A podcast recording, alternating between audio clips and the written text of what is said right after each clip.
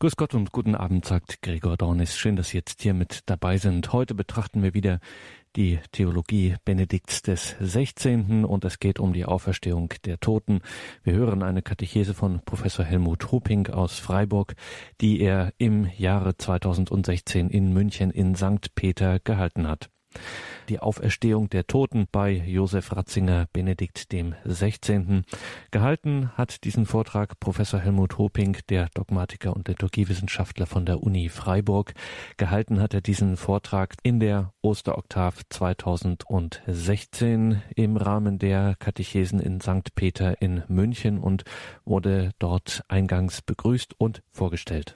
Herr Professor Hoping wurde 1956 in Meppen geboren und studierte von 1976 bis 82 Philosophie, Theologie und Pädagogik an der Universität Münster. In den Jahren 82 bis 96 arbeitete er als wissenschaftlicher Mitarbeiter, Angestellter und als Hochschulassistent an der Universität Tübingen. 1989 promovierte er zum Doktor der Theologie und wurde für seine Dissertation mit dem Karl-Rahner-Preis für theologische Forschung ausgezeichnet. Nach der Habilitation im Jahr 1995 folgten mehrere Forschungsaufenthalte und Lehrtätigkeiten, unter anderem an der Catholic University of America in Washington, D.C., der Universität Luzern sowie am Boston College in den USA. Seit dem Jahr 2000 ist Professor Hoping Inhaber des Lehrstuhls für Dogmatik und Liturgiewissenschaft an der Theologischen Fakultät der Universität Freiburg und war von 2004 bis 2008 Dekan der Fakultät. Er ist darüber hinaus von 2006 bis 2014 theologischer Berater der Liturgiekommission der Deutschen Bischofskonferenz gewesen sowie Mitglied und Beirat der Görres-Gesellschaft zur Pflege der Wissenschaft. Im Jahr 2013 wurde er von Bischof Rudolf Voderholzer in das Kuratorium des Instituts Papst Benedikt XVI. in Regensburg berufen. Herr Professor Hopping wird heute eine Katechese zu dem Thema die Auferstehung der Toten bei Josef Ratzinger halten. Des Menschen Geschick ist der Tod. So heißt es im Buch Kohelet aus dem Alten Testament. Die Frage nach dem Tod hat die Menschen immer wieder von neuem beschäftigt und wird sie wohl auch nie loslassen. Menschen fragen, ob mit dem Tod alles aus ist oder ob es für sie eine Zukunft jenseits des Todes gibt. Der antike Philosoph Epikur meinte, der Tod habe keine Bedeutung für uns. Er gehe uns schlechterdings nichts an, denn solange wir existieren, ist der Tod nicht. Und wenn der Tod da ist, existieren wir nicht mehr. Nur wenige Denker hat dieses Argument überzeugt. Die Frage, was es mit dem Tod auf sich hat, lässt sich dadurch auch nicht abweisen. Denn lange bevor der Mensch stirbt, hat er ein Verhältnis zum Tod. Und Menschen sind die einzigen Lebewesen, die nicht nur ihre Toten bestatten, sondern damit auch eine Bedeutung verbinden. Es existieren verschiedene Bilder für den Tod. Das Bild des Aufbruchs, der Passage, der Reise oder auch des Abschieds. Unter Abschied verstehen wir gewöhnlich den Abschied von Menschen oder auch von Dingen. Der Tod fordert von uns einen Abschied ganz besonderer Art, nämlich einen Abschied von der Welt, den anderen Menschen und schließlich auch, so paradox das klingen mag, einen Abschied von uns selbst. Denn der Tod konfrontiert uns doch immerhin mit der Möglichkeit des eigenen Nichtseins. Der Tod ist ein Abschied ohne eine Anschrift zu hinterlassen. So hat es einmal sehr treffend der jüdische Religionsphilosoph Emanuel Levinas ausgedrückt. Wir können unsere Verstorbenen da sie keine Anschrift hinterlassen haben, nur aufsuchen an Orten der Erinnerung. Und ein solcher Ort der Erinnerung ist das Grab. Für Christen ist das Grab aber mehr als ein Erinnerungsort, denn Christen verbinden mit dem Begräbnis die Hoffnung, dass die Verstorbenen auferweckt werden. Christen sind Menschen einer Hoffnung über den Tod hinaus. Tertullian, ein Schriftsteller der ganz frühen Kirche, schreibt, die Hoffnung der Christen heißt Auferstehung der Toten. Alles, was wir sind, sind wir im Glauben daran. Am vergangenen Sonntag haben wir das Fest der Auferstehung Christi von den Toten gefeiert. Als Thema meiner Katechese habe ich daher die Auferstehung der Toten bei Josef Ratzinger gewählt. 1977 legte Josef Ratzinger, der spätere Papst Benedikt XVI., ein wegweisendes Buch über den Tod und das ewige Leben vor. 30 Jahre später veröffentlichte er als Bischof von Rom die Enzyklika Spe Salvi über die christliche Hoffnung. Zwei Jahre nach seiner Enzyklika Deus Caritas Est über die Liebe. Das Lehrschreiben Benedikts des 16. über die Hoffnung beginnt mit den Worten des Apostels Paulus, auf Hoffnung hin sind wir gerettet. Als Christen setzen wir unsere ganze Hoffnung auf Gott, der die Liebe ist. Deus Caritas ist. Gott ist die Liebe, wie es im ersten Johannesbrief heißt. Wir haben die Liebe erkannt die Gott zu uns hat, und wir haben ihr geglaubt. So ein weiterer wunderschöner Satz aus dem ersten Johannesbrief, in dem Benedikt XVI. gleichsam eine Grundformel christlicher Existenz sieht. Denn als Christen glauben wir der Liebe, die Gott uns in seinem Sohn gezeigt hat, in seinem Leben, in seinem Sterben und in seiner Auferweckung. Die Macht der Liebe Gottes aber reicht bis in das dunkle Grab hinab, in das man den Gekreuzigten gelegt hat. Ostern ist keine Projektion enttäuschter Jünger, die ihren Meister verloren haben. Christus ist wahrhaft auferstanden als der Erste der Entschlafenen. Christus lebt, er hat die Ketten des Todes zerbrochen, aus der Tiefe des Grabes stieg er als Sieger empor, um Himmel und Erde zu versöhnen. So lautet die Botschaft des Exultit, das wir in der Osternacht gehört haben. Friedrich Nietzsche, auf den Josef Ratzinger in seinen Schriften mehrfach Bezug nimmt, hat dem Christentum vorgeworfen, mit seiner Jenseitshoffnung das Diesseits verraten zu haben. Nietzsche sieht im Christentum eine Religion der Vertröstung, die den Menschen mit einem Ideenhimmel abspeist. Platonismus für das Volk nennt Nietzsche das Christentum. Und dagegen stellt er den Willen zur Macht im ewigen Kreislauf von Leben und Tod von Entstehen und Vergehen, Lust und Schmerz. Nur wo Gräber sind, gibt es Auferstehungen, heißt es im Grablied, im Also sprach Zarathustra von Nietzsche. Zarathustra, der ein Loblied auf den Willen zur Macht anstimmt. Und so singt er, ja, ein unverwundbares, unbegrabbares ist an mir, ein felsensprengendes, das heißt mein Wille.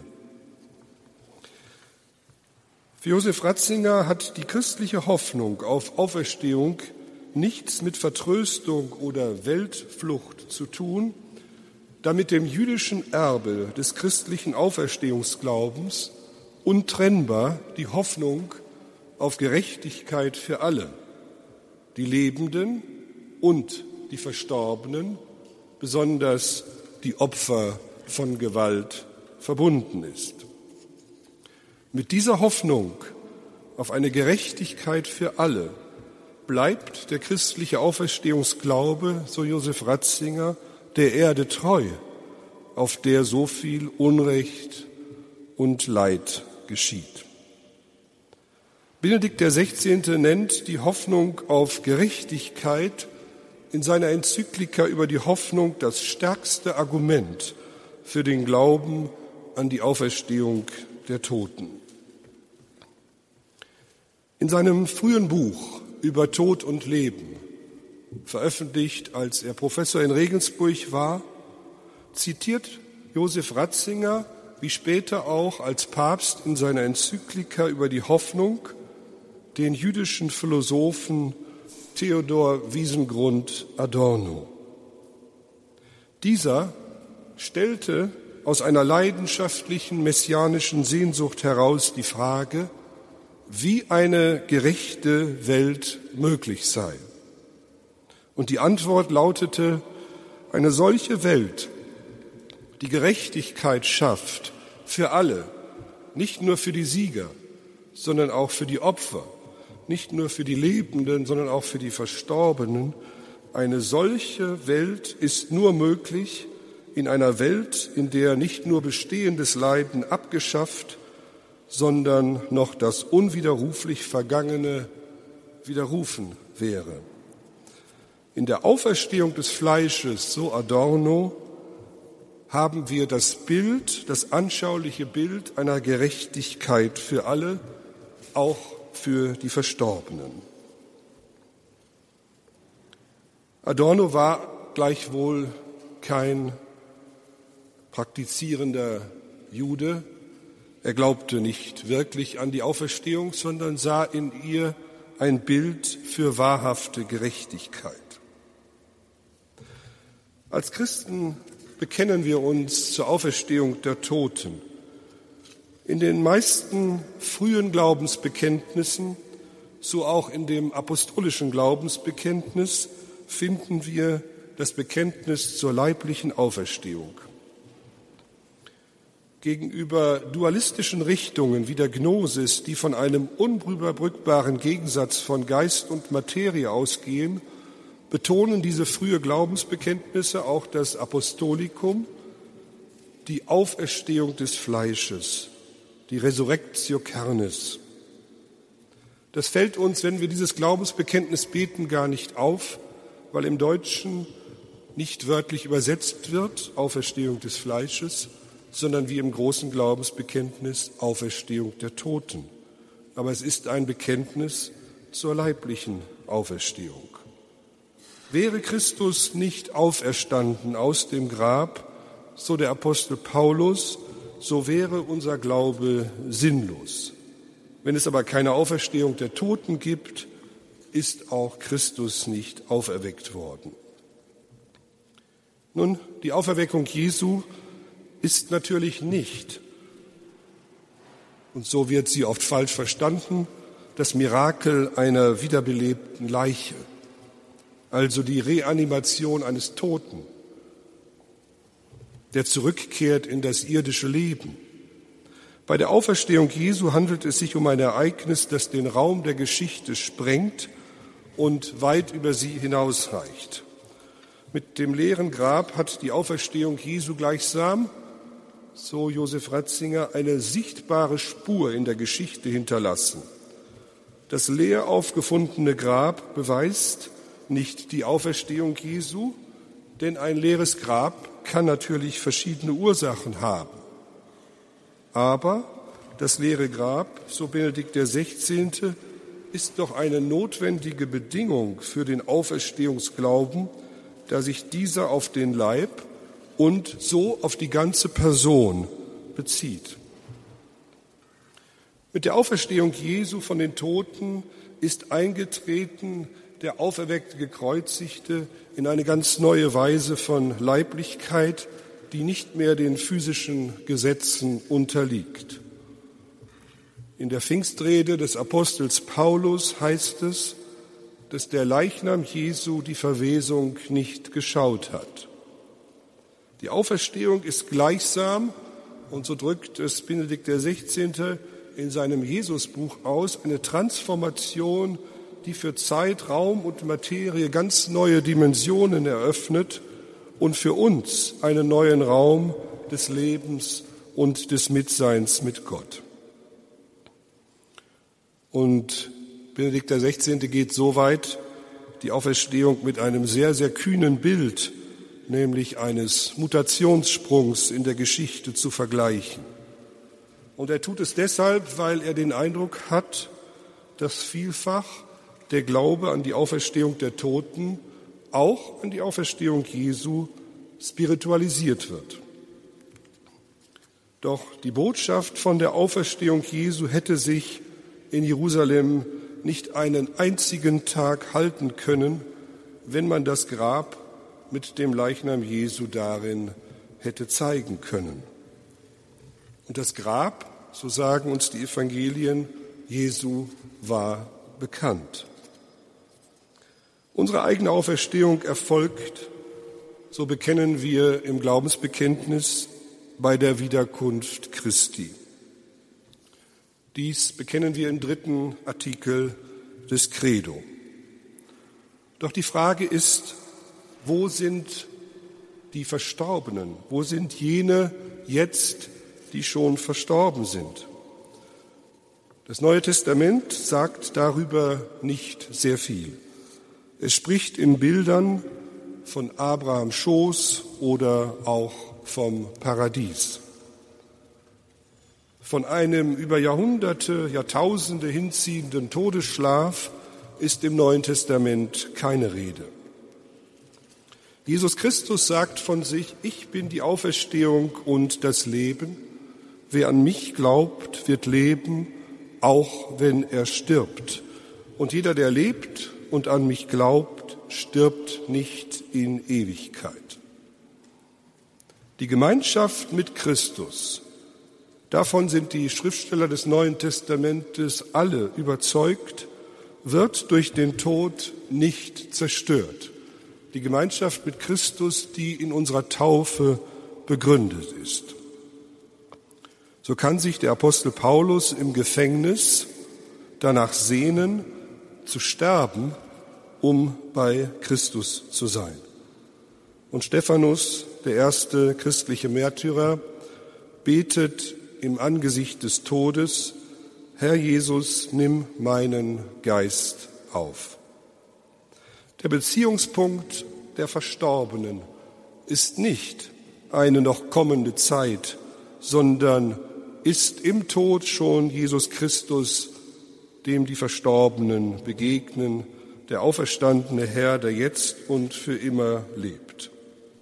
An dieser Stelle ist es notwendig, auf das schwierige Verhältnis von Zeit und Ewigkeit einzugehen, mit dem sich Josef Ratzinger in seinem Buch über Tod und Leben ausführlich beschäftigt.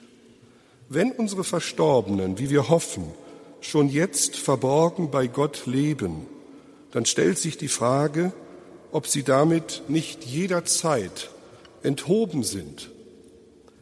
Einige Theologen meinen, die letzten Dinge hätten überhaupt kein Verhältnis mehr zur Zeit. Dabei wird aber die spezifisch menschliche Zeit übersehen, nämlich die Zeit der Erinnerung und die Zeit der Erwartung.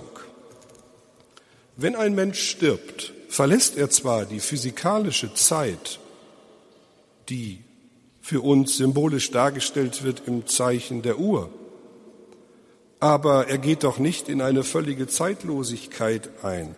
Gottes Ewigkeit ist auch nicht einfach die Verneinung, die Negation von Zeit, sondern vielmehr Fülle von Zeit, unendliches Leben. Ewigkeit ist nicht dasselbe wie endlose Zeit, vor der uns zu Recht schauert. Ewigkeit meint auch nicht zeitlose Ewigkeit. Es gibt eine Zeit, zwischen dem Tod des Einzelnen und der Vollendung am Ende der Zeiten. Diesseits des Todes und jenseits des Todes.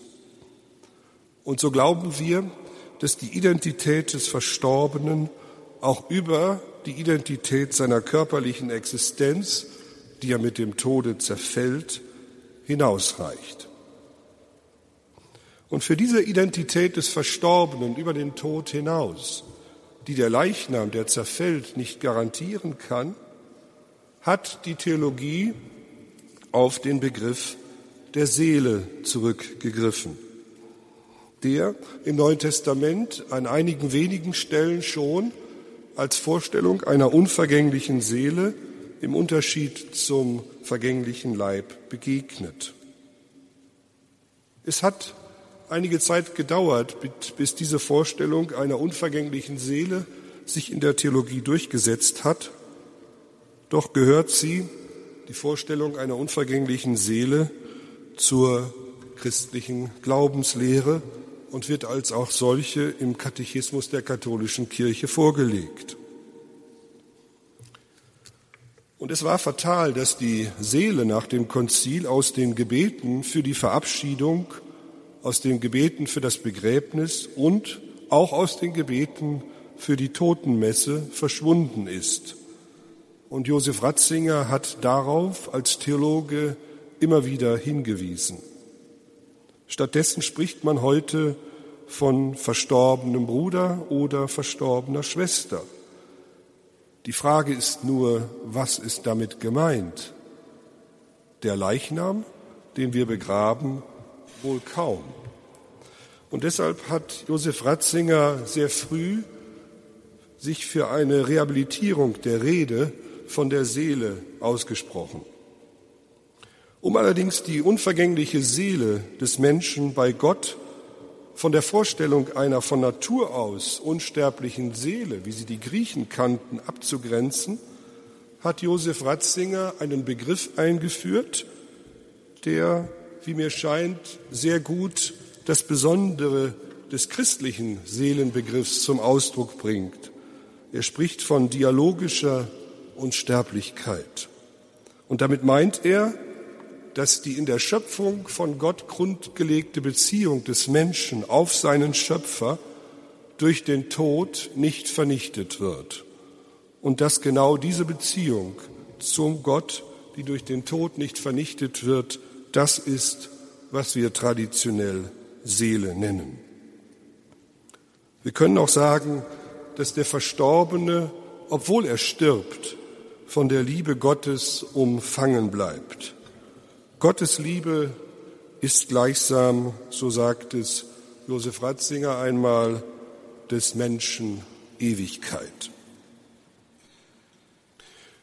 Von Erik Petersen, dessen Werk Josef Ratzinger sehr intensiv studiert hat, stammt der schöne Satz, nur wenn der Name Gottes über uns genannt wird, können wir hoffen, nicht vergessen zu sein.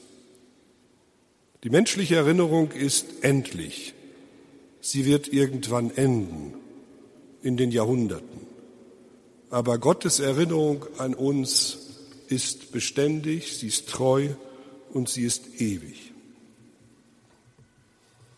Nun, die Seele, ein Begriff, der in letzter Zeit wieder häufiger verwendet wird, ist natürlich nicht irgendein etwas im Menschen, das etwa im Gehirn zu finden wäre sondern sie ist eben die Beziehung des Menschen auf Gott, die Gott selbst geschaffen hat, damit der Mensch teilhat am ewigen Leben bei Gott. Ewiges Leben aber bedeutet nicht, wie wir gesehen haben, völlige Zeitlosigkeit. Wären die Verstorbenen in einer zeitlosen Ewigkeit, so wäre das fürbittende Gebet für jene Verstorbenen die noch der Reinigung bedürfen, auch sinnlos. Die Reinigung, die wir mit dem Wort des Purgatoriums verbinden, ist nicht ein Ort, nicht eine Hölle auf Zeit, sondern ist ein Prozess der Begegnung mit Christus, indem er mit seiner Liebe alles in uns ausbrennt, was noch nicht ganz heil ist. Nun hat eine Reihe von Theologen vorgeschlagen, auf die Unterscheidung zwischen vergänglichem Leib und unvergänglicher Seele ganz zu verzichten und die Auferstehung als eine Auferstehung im Tod zu verstehen. Denn mit dem Tod trete man ja aus der Zeit der Geschichte heraus und gehe in die Ewigkeit Gottes ein. Und im Leichnam der Verstorbenen sehen Vertreter eine Auferweckung im Tod nur eine materielle Hülle, die für die Wirklichkeit der Auferstehung keine Bedeutung hat. Josef Ratzinger hat sich in seinem Buch von 1977 über Tod und ewiges Leben sehr kritisch mit diesen Theologen auseinandergesetzt. Und zwar deshalb, weil er hier einen fragwürdigen Dualismus, eine fragwürdige Entgegensetzung von Geist und Materie sieht. Denn, so sein Einwand, auch die Materie gehört zur guten Schöpfung Gottes, nicht nur der Geist und das Leben.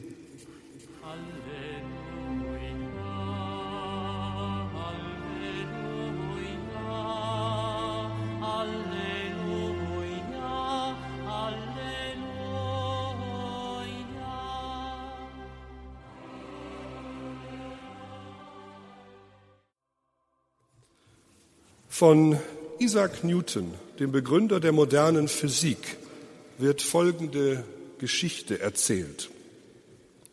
Newton ging an einem Ostermorgen mit seinen Schülern spazieren. Sie kamen an einem Friedhof vorbei.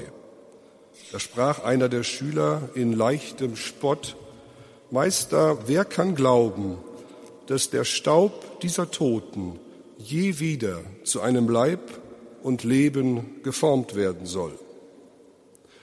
Newton antwortete, habe ein wenig Geduld. Während der nächsten Physikstunde ließ sich der Meister eine Handvoll Eisenstaub bringen, mengte ihn unter Erdenstaub und fragte den Spötter, wer sammelt diese Stäubchen Eisen wieder aus dem Staub der Erde? Als der Schüler keine Antwort wusste, nahm Newton einen Magneten und hielt ihn über die Mischung. Im selben Augenblick kam Leben und Bewegung in den Staub. Im Nu flogen sämtliche Eisenteile dem Magneten zu. Ernst sah der Meister den Spötter und die übrigen Schüler an und sprach, der solche Kraft dem toten Magneten gab, wird er nicht Größeres unserer Seele geben wenn sie einstens am Auferstehungstag der Umkleidung durch den verklärten Staub bedarf? Wir wissen heute, anders als Newton, um die unvorstellbaren Ausmaße der Materie des Universums, um, das, um die unvorstellbare Größe des Universums, das Gott so gestaltet hat, dass daraus über Milliarden von Jahren menschliches Leben hervorgehen konnte.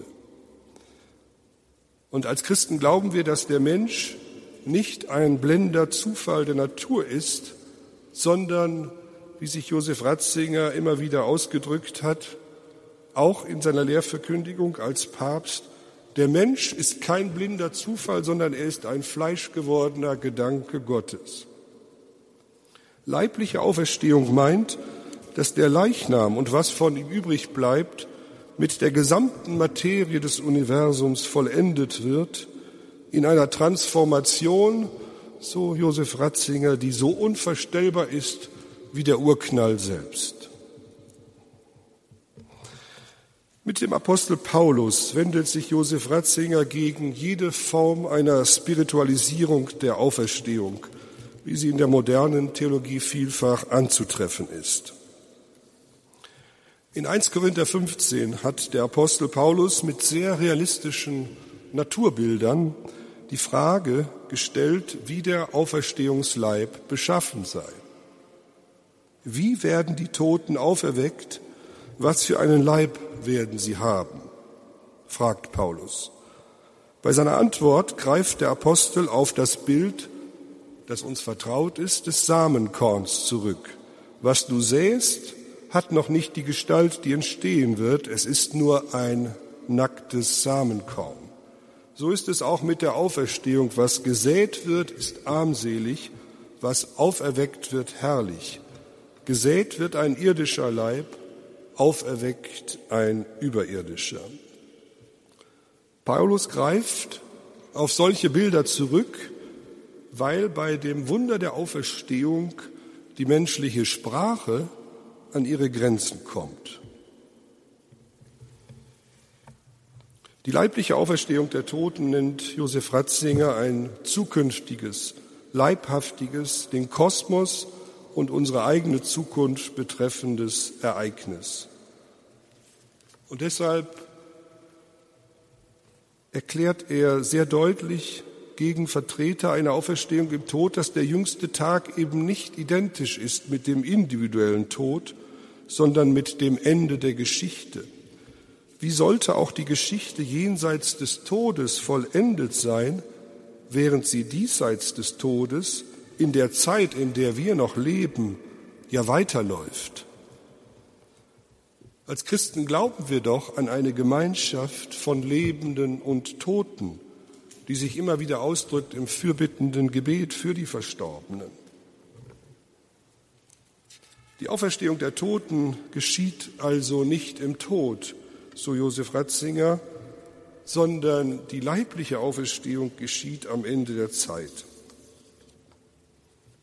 Die Auferstehung darf auch nicht so interpretiert werden, als sei sie identisch mit der Bekehrung oder mit dem Geschehen der Taufe. Auch dagegen wendet sich der Apostel Paulus im zweiten Timotheusbrief. Auferstehung ist mehr als die mystische Erfahrung der Bekehrung. Auf der anderen Seite aber beginnt das ewige Leben für uns schon im Tod. Der Mensch hat in Christus schon jetzt Anteil am ewigen Leben. Und Paulus macht dies besonders deutlich im sechsten Kapitel des Römerbriefes in seiner großen Taufkatechese. Der heilige Ambrosius, der den heiligen Augustinus zum Christentum führte, sagte, Leben heißt mit Christus sein. Wo Christus ist, da ist somit Leben. Und in Christus sein heißt und bedeutet, dass Christus selbst, der auferweckte Gekreuzigte, ein Verhältnis zur Zeit hat. Denn wir glauben, dass er gegenwärtig ist im Wort der Verkündigung und im Zeichen des Brotes und des Weines. Auch dies macht deutlich, dass die Ewigkeit Gottes, in die Christus eingegangen ist, nicht einfach die Verneinung von Zeit ist. Noch ein weiterer Gedanke. Wenn wir sterben, werden wir mit unserem Leben konfrontiert. In Christus schauen wir unser ganzes Leben an. Dann kommt es zu dem, was die Kirche das individuelle Gericht nennt. Und von dem sie das allgemeine Gericht über die Geschichte und die Welt unterscheidet. In unserem persönlichen Gericht fragt Christus nach unserem Leben. Denn wir alle müssen vor dem Richterstuhl Christi offenbar werden, damit jeder seinen Lohn empfängt für das Gute und das Böse, das er im irdischen Leben getan hat, so der Apostel Paulus. Doch Gott hat seinen Sohn nicht in die Welt gesandt, damit er die Welt richtet, sondern damit die Welt durch ihn gerettet werde. Und daher dürfen wir darauf vertrauen, dass Christus unser Leben in Güte und Barmherzigkeit, aber auch Gerechtigkeit anschauen wird. Und zwar nach dem Maßstab der Gottes- und Nächstenliebe, die er selbst uns vorgelebt hat. Der heilige Johannes vom Kreuz sagt über unser Gericht, am Abend unseres Lebens werden wir nach unserer Liebe gerichtet werden. Doch warum wurden wir überhaupt geboren, um am Ende zu sterben? Warum gibt es so viel Leid in der Welt, das Böse, das Menschen einander antun und das Leid, das mit Krankheiten und Naturkatastrophen verbunden ist. Es sind dies die Fragen der sogenannten Theodizee, der Rechtfertigung Gottes. Wie kann Gott, der gütig und allmächtig ist, das Leiden zulassen? Warum hat Gott überhaupt eine Welt geschaffen, wenn der Preis dafür so hoch ist? Viele Theologen haben sich daran versucht, am Ende aber wird man sagen müssen, es gibt darauf keine Antwort, die unser Fragen beenden könnte. Als Christen bleibt uns nur, und das ist unsere Hoffnung und unser Trost, auf den Gekreuzigten zu schauen der für uns gestorben ist und allen Menschen, die leiden und sterben und die Opfer von Gewalt werden, nahe ist. Im gekreuzigten Jesus hat Gott den Tod auf sich genommen. Im Sterben Jesu hat er sich selbst eingesetzt bis zum Äußersten des Todes und darin sein Wesen offenbart. Im Glauben an den auferweckten Gekreuzigten dürfen wir darauf vertrauen, dass wir Gott, Gottes so oft unbegreifliche Wege am Ende verstehen werden, wenn wir den Gekreuzigten schauen werden, wie der Apostel Thomas mit seinen Wundmalen.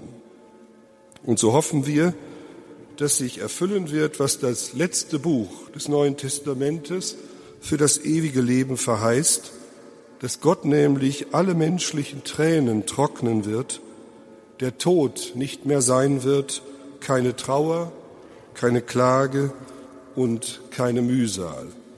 Und dass dann Friede sein wird, der wahre Friede, den nur Gott geben kann. Für diese Hoffnung, liebe Schwestern und Brüder im Glauben, steht bis heute die Hoffnung auf Auferstehung der Toten. Es ist eine Hoffnung, die nicht vertröstet, sondern der Erde und ihren Toten, vor allem den Opfern von Gewalt, treu bleibt. Geben wir diese Hoffnung nicht auf, lassen wir diese Hoffnung uns nicht, wie ein deutscher Bischof sagt, zerbomben. Im fünften Satz der großen Auferstehungssymphonie von Gustav Mahler vertont Gustav Mahler folgende eindringliche Worte. Auferstehen, ja auferstehen wirst du, unsterbliches Leben wird der, der dich rief, dir geben. Es geht dir nichts verloren. Dein ist ja dein, was du gesehnt, dein, was du geliebt, was du gestritten. Du warst nicht umsonst geboren, hast nicht umsonst gelitten. Das Werk Benedikt XVI. erinnert uns daran, dass der Garant dieser Hoffnung nicht die menschliche Sehnsucht ist, unsterblich zu sein. Die Hoffnung auf das ewige Leben steht und fällt mit der Wahrheit des Zeugnisses, dass Jesus Christus wahrhaft von den Toten auferstanden ist.